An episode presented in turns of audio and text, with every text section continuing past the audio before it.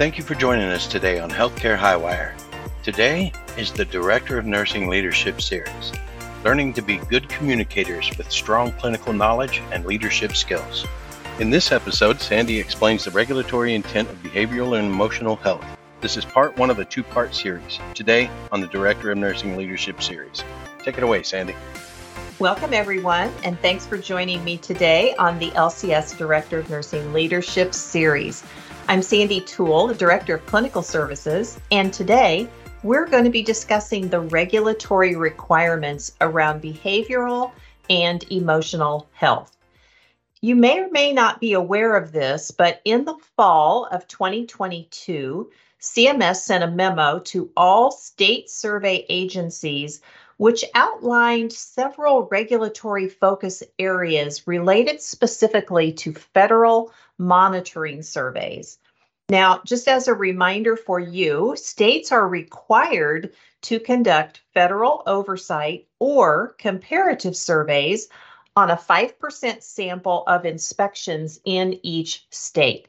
Now, this can occur either by the federal inspector accompanying the surveyor or by conducting a separate survey within 60 days of the state review. Of those identified CMS focus areas, today we are going to look specifically at F740, F741, and F742. These were the areas selected that are of national concern, identified based on promoting health equity and the impact of the pandemic on residents' physical and psychosocial needs. Now, F740 is behavioral health services, and this regulation did see some changes with the rule of participation revisions that occurred in October of 2022.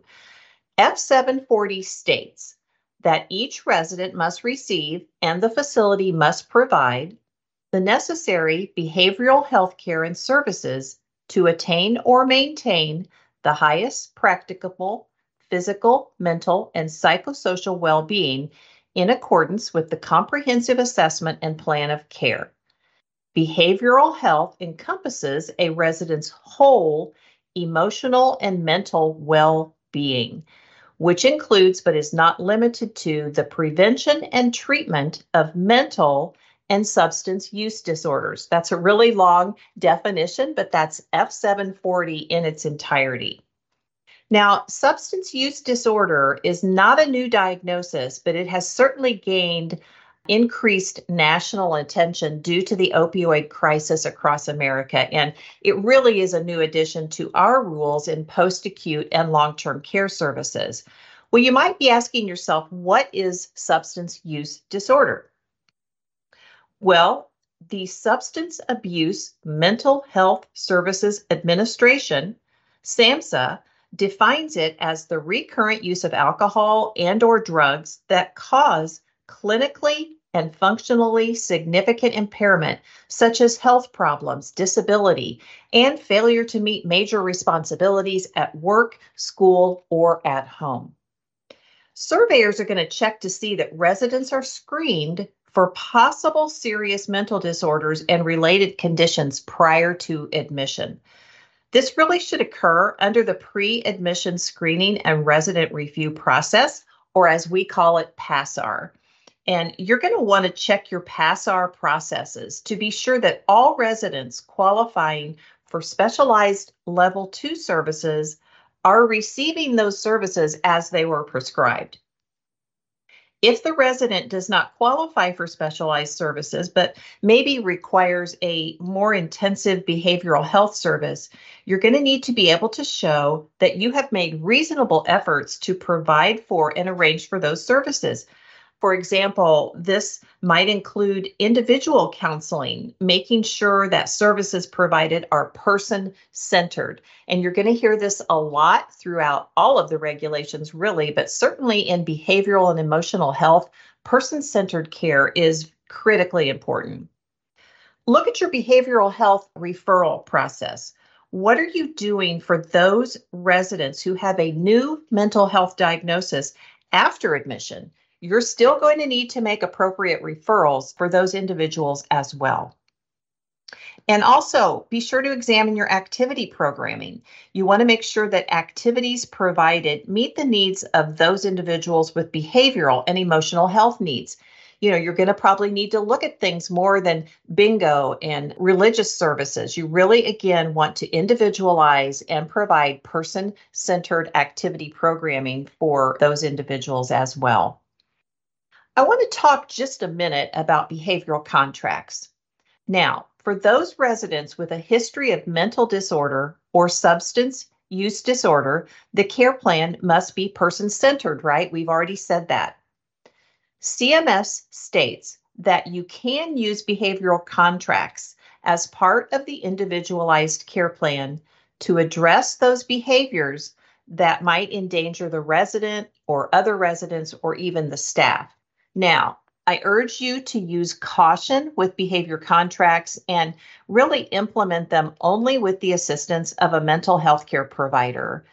Behavioral health contracts really can only be used for those individuals who have the capacity to understand them, right? You you want to be careful that the contract does not conflict with resident rights or even other requirements of participation. Make sure that you're not using a behavioral contract to impose a system of rewards or punishment. We used to do this many, many, many years ago, but this has certainly been defined as something that could be falling within a violation of resident rights and even abuse. Note also that residents with mental disorders or those with substance use disorder may be at increased risk for leaving your facility without facility knowledge. And this, of course, would be considered an elopement. Sometimes having those behavioral contracts can help you to explain to the individual the difference between an elopement, leaves of absences, and also just even leaving against medical advice.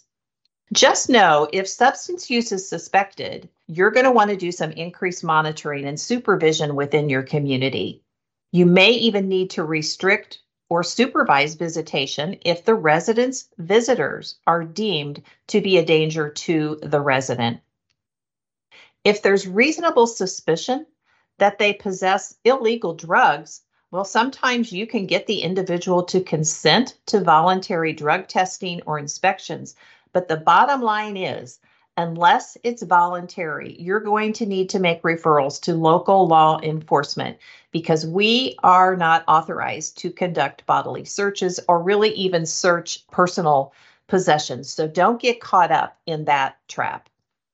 We're going to discuss substance use disorder a little bit further next time when we discuss trauma informed care.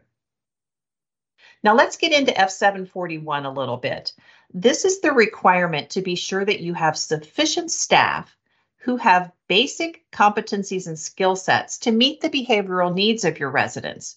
And this includes those with a history of trauma, post traumatic stress disorder, and of course, those with substance use disorder. Make sure that your facility assessment includes the services and diagnoses applicable to the care being provided to those individuals. You may need to provide extra or additional training. You certainly need to provide required training and education to your staff who are caring for individuals with mental, psychosocial disorders, substance use disorders, as well as those residents with history of trauma or PTSD. And you even may need to adjust your staffing levels to care for these individuals because sometimes they do require a little bit more care in the aspect of monitoring and uh, supervision. Training should include the knowledge and skill set to effectively interact with residents using great communication techniques and meaningful activities. And personnel need to know what are the non pharmacological interventions for these residents? How do you let staff know what needs to be done other than medications? And definitely, your staff will need to be educated and trained on what are the signs and symptoms of substance use in residents with substance use disorder. Now, I want to talk a little bit about 742, which is the treatment and services for mental and psychosocial concerns. The intent of this regulation is to ensure that a resident who has been assessed and has displayed any mental or psychosocial adjustment difficulties or has a history of trauma or post traumatic stress disorder, you want to make sure that that individual receives appropriate treatment and services to correct the initial assessed problem. So, for this regulation, you're going to want to make sure that the interdisciplinary team, including the resident and the resident's family, has helped to develop the plan of care and works to implement the approaches to the care that are, once again, here we are, person centered. That word comes up time and time again person centered.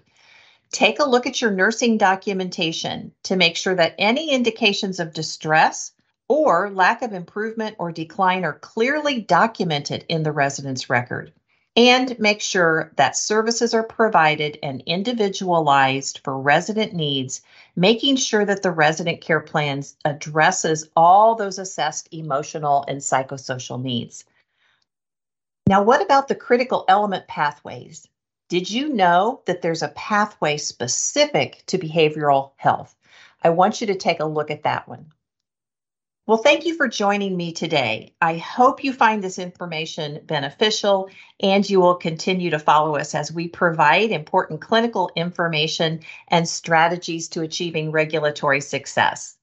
I look forward to the next Director of Nursing Leadership Series podcast, which will be part two of behavioral health, where we will continue to discuss substance use disorder, trauma informed care, and pre-admission screening and resident review or PASRR. And I hope you join us next time on Healthcare Highwire. Be sure to join us next time on Healthcare Highwire for part two of behavioral and emotional health. Thank you for joining us today on Healthcare Highwire and the Director of Nursing Leadership Series.